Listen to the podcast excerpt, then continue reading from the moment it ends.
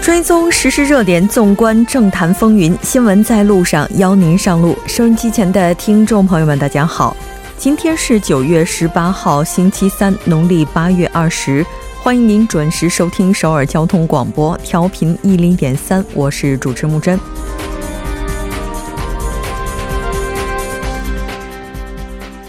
非洲猪瘟进一步蔓延，继坡州后临近的连川郡也出现疫情。今天，韩国政府将京畿北部六个市郡划定为重点防控区，防控区内生猪禁运时间由原来的一周延长至三周。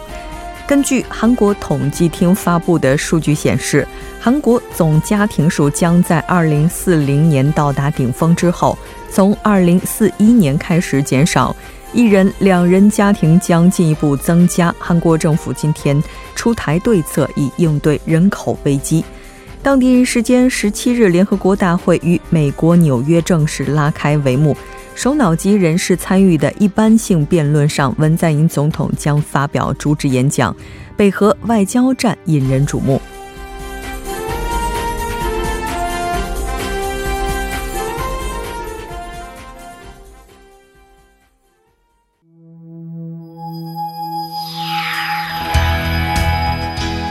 您正在收听的是 FM 一零一点三首尔交通广播新闻在路上。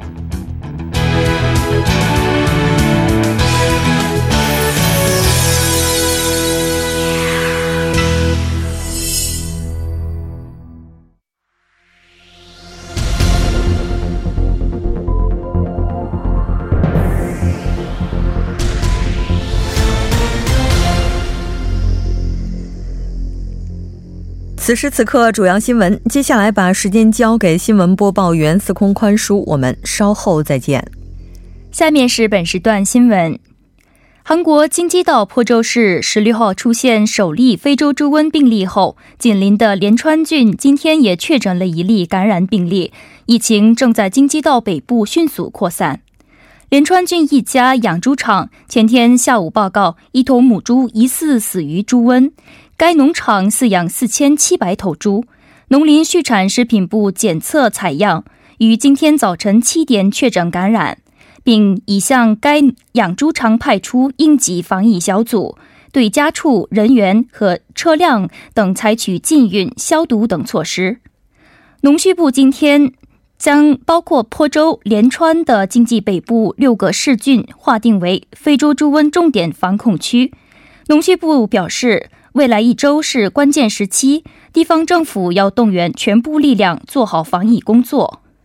下一条消息，韩国产业通商资源部今天公布正式实施战略物资进出口告示修订案，将日本移除出口白名单。该修订案将韩国的贸易伙伴分类从现行的甲乙两类改为甲一、甲二和乙三类。享受出口手续简化待遇的甲类国家被分为待遇不变的甲一类和待遇下降的甲二类。日本被列入新增的甲二类，成为原先二十九个甲类国家中唯一被降级的国家。产业部表示，此次修订旨在加强出口管理并改善制度。针对运行有悖于国际出口管控体系基本原则的制度，并难以进行国际合作的国家，需要加以另行分类。下一条消息：朝野双方今天就对政府质询日程达成了协议。根据协议，二十六号将进行政治领域的质询，二十七号进行外交、统一、安保领域的质询。三十号和十月一号将分别进行经济社会以及文化领域的质询，在对政府质询结束后，十月二号至二十一号将进行国政监察。朝野双方原计划在对政府质询前进行交涉团体代表演说，但因为自由韩国党和正未来党反对法务部长官曹国出席而暂被推迟。下一条消息。文在寅总统今天在青瓦台会见记者无国界组织秘书长克里斯托弗·德鲁瓦尔，并发表了讲话。文总统指出，媒体和广告资本问题和迅速扩散的虚假新闻和信息等因素正在损害媒体的公正性。他相信，只有基于真实的思想和信息自由传播，才能实现言论的自由。也只有重视真实的公正媒体，才会博得公众的信任。以上就是本时段新闻。接下来马上为您带来我们今天这一时段的聚焦分析。继十六号京畿道坡州发现首例非洲猪瘟之后，今天连川郡再次发现了感染病例，非洲猪瘟出现扩散势头。接下来马上连线本台特邀记者葛静怡进行详细的了解。葛记者你好，你好，主持人。那刚刚我们也提到了，在今天是与连川郡再次发现感染病例，具体的情况是怎样的呢？嗯，好的。那连川郡的这家养猪场呢，一共饲养有两千多头猪。那么昨天下午，一头母猪突然死亡后呢，农场主是向京畿道的防疫机构进行了申报。那今天早上呢，被确诊为非洲猪瘟。那么这家养猪场的位置啊，其实是比较偏远的。那周围呢，除了另外一家养猪场和两栋居民楼以外呢，都是农田。那么根据当地居民的说法呢，平时除了养猪场的车辆以外啊，几乎没有什么人。来往。另外呢，根据养猪场的员工的说法呢，平时养猪场的防疫工作做的还是很到位的，一周呢至少进行三次的消毒工作。那么对于这次被确诊为非洲猪瘟呢，感到非常的惊讶。啊，值得注意的一点是啊，这家养猪场死亡的生猪呢，并没有出现像斑点呀、高烧啊这样嗯非洲猪瘟一般的症状。那在没有明显症状的情况下呢，仅仅不到一天就突然的暴毙了。那其实这种情况呢是比较罕见的，因此呢，农场在申报的时候啊，其实也没有怀疑到是非洲猪瘟。那目前呢，对于这个情况，连川郡的政府呢是暂时将其定性为。急性的非洲猪瘟，那政府相关人士呢对此也是表示了忧虑。那因为此前所接受的这个防御教育当中呢，并没有出现过类似的案例，所以呢，这预计将会为今后的识别和预防工作呢带来一定的难度。主持人，嗯，是的，没错。嗯，因为我们看到这次它并没有出现传统意义上非洲猪瘟的一些症状，所以也有一些猜测，就在想是不是这个非洲猪瘟也出现了变异。目前在疫情区域防疫工作进行的怎样了呢？嗯，目前呢，韩国的防疫当局呢是对这家养猪场展开了非常严格的管制哈。那首先呢是在养猪场附近的道路一百米处呢设立了管制线，那禁止包括像记者在内的所有外部人员进入。防疫工作人员呢则必须身穿全套的防疫服，并且呢只有在接受了这个消毒以后才能进入养猪场。另外呢，防疫工作所需要的一些物品呢，也必须进行消毒。而对于在管制区内的居民呢，防疫当局呢也已经要求他们尽量的减少出入。那防疫当局呢，对于这家养猪场和附近两家养猪场所饲养的四千七百头生猪呢，采取了紧急的扑杀措施。扑杀后呢，将就地填埋。今天上午呢，防疫当局是决定了扑杀方式、具体的填埋位置等等这样的一些细节。那下午呢是正式开始了扑杀。嗯，目前的情况就是这样的，主持人。嗯，是的，没错。那为了防止非洲猪瘟在京畿道北部地区继续蔓延，我们看到农林畜产品部是决定把坡州、连川郡等京畿北部的六个市郡指定为非洲猪瘟重点管控区域，进行集中防疫。那这个情况又是怎样的呢？嗯，那今天上午呢，农林畜产部的次官李在玉呢是宣布将坡州市、连川郡、抱川市。东豆川市。金浦市和铁原郡指定为非洲猪瘟的重点管理地区。那么，为了防止这个疫情蔓延到其他地区呢，农林部将在这六个市郡进行集中的消毒，采取联合防疫组轮流防疫的方式，尽可能尽可能多的投入消毒车辆，并且呢，将这些地区的生石灰供应量呢扩大到其他地区的四倍，在养养猪场的周边呢进行一些集中的喷洒。那另外呢，农林部还将这些地区养猪场的运出禁令的期限从原本的一周延长到三周，同时呢，只允许在这个指定的屠宰场进行屠宰和出货，避免生猪被运到其他地区。那么在人员方面呢，禁令期限内呢，除了像兽医师。咨询师和饲料企业的相关人员以外啊，其他人员都将被禁止进入这个京畿道和江原道地区的养殖场内。那么，重点管理地区的养猪场门口呢，还将设置临时的管理所，加强对这个与生猪接触较多的人员的出入管理。主持人，嗯，是的。所以现在这个防疫工作不仅仅是对于疫区内的人来讲非常的重要，其实也需要全民的协作。那随着疫情扩散担忧的增加，政府也加大了对周边地区家禽预防性的扑杀力度。呃，表示将扑杀将这个扑杀范围从疫情发生地点五百米之内扩大到三公里之内。这个情况又是怎样的呢？嗯，那农林畜产食品部食品产业政策市长朴炳宏呢，是在今天的记者会上表示啊，那农林部通过家家畜防疫审议会呢，决定在这个连川郡实行疫情发生农场三公里以内的这个扑杀措施。那么，其实根据韩国现行的非洲猪瘟紧急行动程序呢，非洲猪瘟的这个扑杀范围是在疫情发生农场以及发生农场五百米以内的这样的呃一个范围。哈，不过呢，由于这个韩国在两天内是连续出现了两起疫情，所以说对这个出于这个防疫的这这样一个非常严峻的措施的考虑呢，决定在刚才所提到的这个呃重点管理地区扩大扑杀的范围。那么朴炳宏对此呢也是说明，这个防疫工作其实还将以紧急行动程序为标准，只不过呢在这个重点管理地区会进行特别的强化。那另外呢，对于这个预防性的扑杀啊，农林部表示还需要与这个地方自治团团体进行一个协商，但是呢，计划也是在三公里以内的。那其实也就是说，这个整体的这样的一个扑杀的范围呢，都可能会扩大三公里以内。对，就是这样的一个情况。有关部门，我们看到正在对非洲猪瘟进行流行病学的调查，分析种种潜在的传播途径。为了遏制疫情进一步扩散呢，也需要确定疫源。有关部门也是正在进行严密的追踪监测。一般来讲的话，这个疫情它的发病原因会有哪些呢？嗯，那这个呢，就是需要对这个非洲猪瘟这样的一种疾病呢进行一些基本的了解哈。那么根据这个国际动物卫生组织呢，它对这个非洲猪瘟的官方定义啊是家猪、疣猪。欧洲野猪和美洲野猪的一种传染性极强的出血性疾病，而且呢是这个所有年龄段的猪呢都容易感染的一种疾病。那其实这种病啊已经有一百年的历史了。那它最早的病例是发生在肯尼亚。那么研究显示呢，最开始的时候很有可能是野猪携带了这种非洲猪瘟的病毒，然后呢传播给了当地的家猪。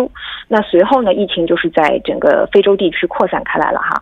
那么非洲猪瘟病毒的这个基因组织。它非常的复杂，生存能力也是很强，在冷冻的环境下还可以存活好几年哈。所以说到目前为止呢，还是没有有效的预防疫苗和治疗药物。那么它的传播途径呢，主要是通过这个呃接触病毒污染物或者说是被感染的蜱虫叮咬后传染。也就是说呢，一般的情况下，它是通过与病毒的这个直接或者间接的这样的接触方式而被感染的。嗯嗯是的。医学专家呢也表示，到目前为止，之所以没有有效的疫苗以及相关制剂的原因，也在于这个病毒本身它的复杂性，现在看来是非常高的。今年五月份的时候，北韩是发现了感染病例，所以现在也有怀疑呢，就是说，那这一轮非洲猪瘟是否是从北韩传入的？这个概率又有多高呢？呃，那么根据目前已有的信息呢，这两家感染的养猪场呢，其实都是有一些共同点的。那首先呢，就是说都位于这个与北韩连接的河流的附近。那我们看到，像坡州的这家养猪场呢，距离北韩啊只有七到八公里的路程。那它附近的一条河流呢，还可以追溯到这个临津江。那连川的养猪场呢，距离距离这个临津江呀，更是只有两公里。那么其实我们看到两家养猪场的管理状态啊，其实都是相对比较好的，他们都是用饲料而不是用厨余来喂猪，而且呢，相关的工作人员呢最近都没有出境记录。另外，这两家养猪场所雇佣的外国劳动者呢，是分别来自尼泊尔和斯里兰卡。但是这两个国家啊，都是没有发生过这个非洲猪瘟的疫情，所以说，呃，目前来看，这个感染的途径呢，确实比较令人困惑。那么，其实就在今天上午呢，韩国统一部是再度通过这个开城联络所呢，通知北韩，那由于南北边境地区连续发现这个非洲猪瘟的病例，所以说两国呢需要进行防疫上的合作。那么，其实呢，我们也可以认为，呃，这个韩国政府呢，也是就是呃。把这样的一种可能性哈没有完全的排除。那么京畿道政府的相关人士是表示，目前这个流行病学调查呢还没有任何具体的结果。不过呢，考虑到这个两家养猪场啊都与北韩比较接近，所以说呢，通过这个野生动物的传播还是有可能。那刚才我们也提到了，其实通过野猪的这种传播呢，这个家猪是有可能感染的哈。那。当然了，究竟是不是来自北韩呢？我们还是要等待这个政府的最终的一个发表。嗯，是的。那韩国统一部长官金炼铁在今天出席国会外委会会议的时候表示，已经向北韩方提议联手来防控疫情，但我们看到并未能够开展密切的协作。那目前我们看到韩方也正在积极的和世界动物卫生组织就此进行沟通，但无论如何，近两天内在不同的区域都发现疫情。那随着疫情的扩散，人们对当局的防御体系，我们看到也是出现了一些质疑的声音。嗯，那到目前为止呢，其实就是对政府这次在这个非洲猪瘟疫情上的防疫表现呢，还没有特别大的指指责声。那么，其实非洲猪瘟从去年下半年在中国爆发以后呢，已经传染到了中国除了澳门和台湾以外的全境。那像蒙古啊、越南啊这些周边的邻近国家也是先后爆发了疫情。那么，联合国的粮食及农业组织呢，也已经警告了非洲猪瘟呢，有可能在这个亚洲地区蔓延的可能性。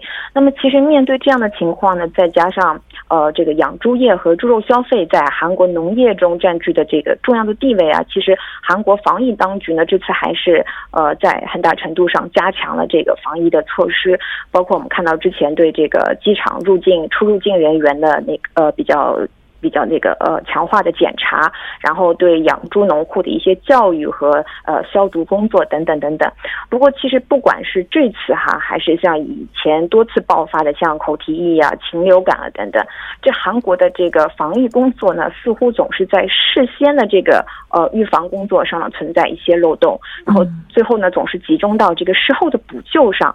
那这样呢，往往就是会导致相关的行业呢门数比较大的损失。那所以我想这部分还是需要防御当局呢进行一个反省和改善的。是的，非常感谢葛记者呢，我们下期再见。嗯，再见。接下来关注一下这一时段的路况、交通以及气象信息。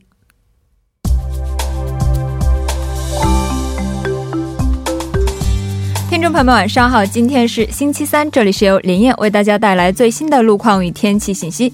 现在是晚间六点十八分，我们来关注一下目前路面上的情况。首尔外部循环高速公路板桥至九里方向。上一进出口至江一进出口路段五车道和六车道上发生故障的车辆已经迁移完毕。不过受事故余波余波影响，后续八公里区间车流汇集，道路拥堵。首尔外部循环高速公路板桥至日山路段安贤分岔口附近应急车道上有辆汽车发生了故障，请途经的车主们小心驾驶。京仁高速公路首尔至仁川路段。富平进出口附近四车道和应急车道上发生了汽车追尾事故，目前工作人员正在积极的处理事故当中。受此影响，后续一公里区间道路拥堵。彭塘水西路青潭大桥方向水西至探川一桥路段晚高峰车流增加，道路拥堵。好的，了解一下明天的天气情况。明天受到西北方向冷空气的流入，整体气温有所下降。首尔的凌晨气温将会维持在十度左右，白天气温维持在二十五度左右。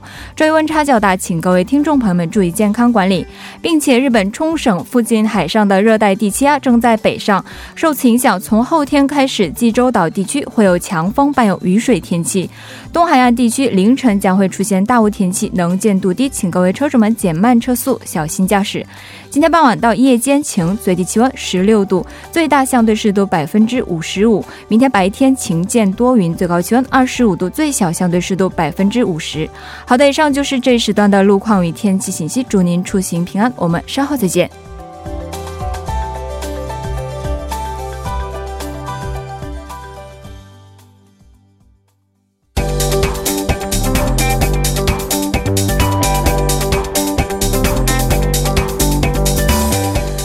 交金融市场解读财经热点，接下来马上请出财经评论员董爱颖。董评论员你好，嗯，你好木真，非常高兴和您一起来了解今天的财经观察。依然是先来看一下今天韩国股市的走势如何。嗯，好的。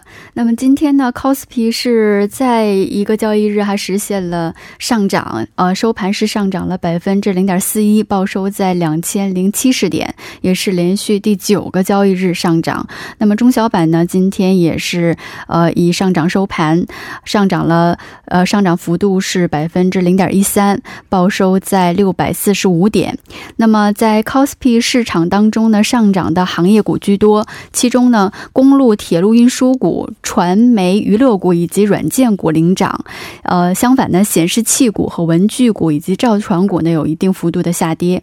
汇率方面呢，韩元对美元汇率报收在一千一百九十一点三韩元，上升了零点六韩元。嗯，那今天这个盘面有什么看点呢？嗯，我们看到这个韩国综指呢，是从四号开始哈，连续九个交易日实现了上涨。那么这个这个连续上涨的期间呢，也是自今年这个三月到四月以后哈，连就是就是时隔五个月哈，是这个最长的一个上涨，这个这个连续上涨的期间。那么从供求面上来看呢，今天是机构投资者和外国人投资者呢是分。分别净买入了八百六十六亿韩元和八百一十一亿韩元哈。那么在呃这个机构投资者和外国投资者这个双重买入下呢，是带动了今天盘面的上涨。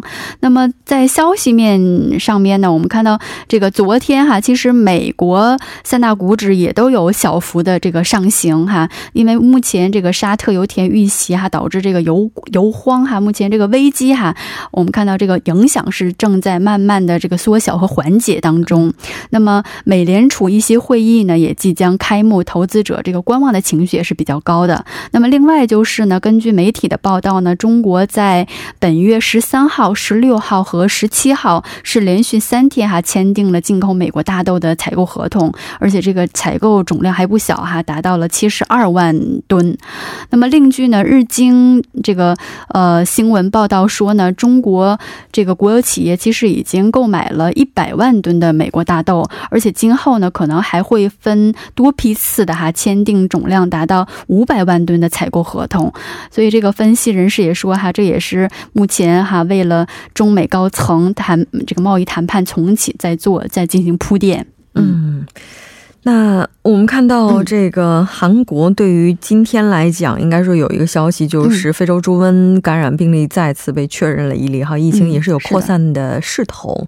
相关股表现又怎样呢？嗯，我们看到这个，呃，其实从昨昨天开始哈，这个包括呃动物这个医药类的企业以及这个肉类制造业的这个相关企业哈，都是昨天是基本上都是涨停。那么今天。呢，呃，可以说是再次经历了这个大幅的上涨哈。那么在 Costa 市场当中呢，我们看到这个动物医药类企业 Eagerbet 和呃 Chase。Chassis 是涨停的状态，那么牛肉和猪肉的加工企业呢，新拉 SG 也是涨停。那么这三只股呢，是连续两个交易日都是上涨百分之百分之三十哈，是一个以涨停报收。那么当然了，这个猪肉的替代品哈，就是包括这个鸡肉哈，鸡肉制造的相关企业也是今天呃也是强势上涨哈，包括 Manico 是上涨了百分之二十八，Halim 也是上涨了百分之二十。嗯，是的。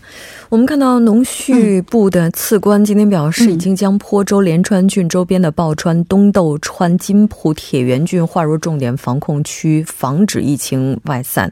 强调未来一周呢是关键时期，地方政府要动员全部力量做好防疫工作。重点防控区的石灰石供应量最多增加到其他地区的四倍。建设一带呢，遍撒生石灰以切断传染源。防控区内生猪禁运时间从原来的一周延长到三周。